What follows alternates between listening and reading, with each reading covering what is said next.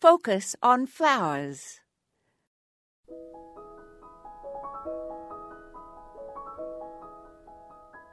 Joseph Dalton Hooker was born in Suffolk in 1817. His father was a professor of botany in Glasgow.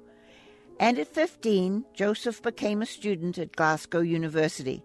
Upon completion of medical school, he served as assistant surgeon on an expedition that traveled to Antarctica, and his ship called at various ports en route.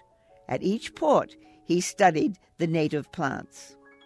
After a four year trip, he returned to England and found he'd been appointed director of Kew Garden.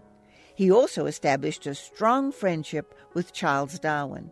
Later, he journeyed to India and traveled extensively while he was there collecting botanical specimens.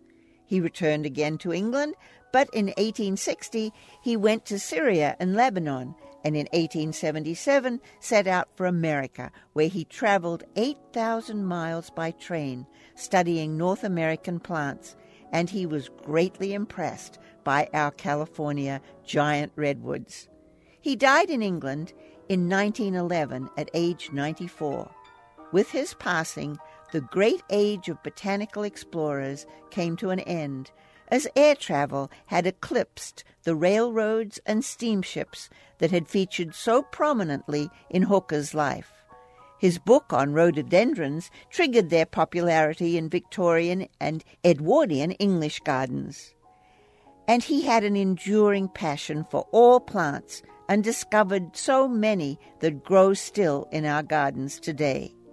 This is Moya Andrews, and today we focused on Joseph Hooker.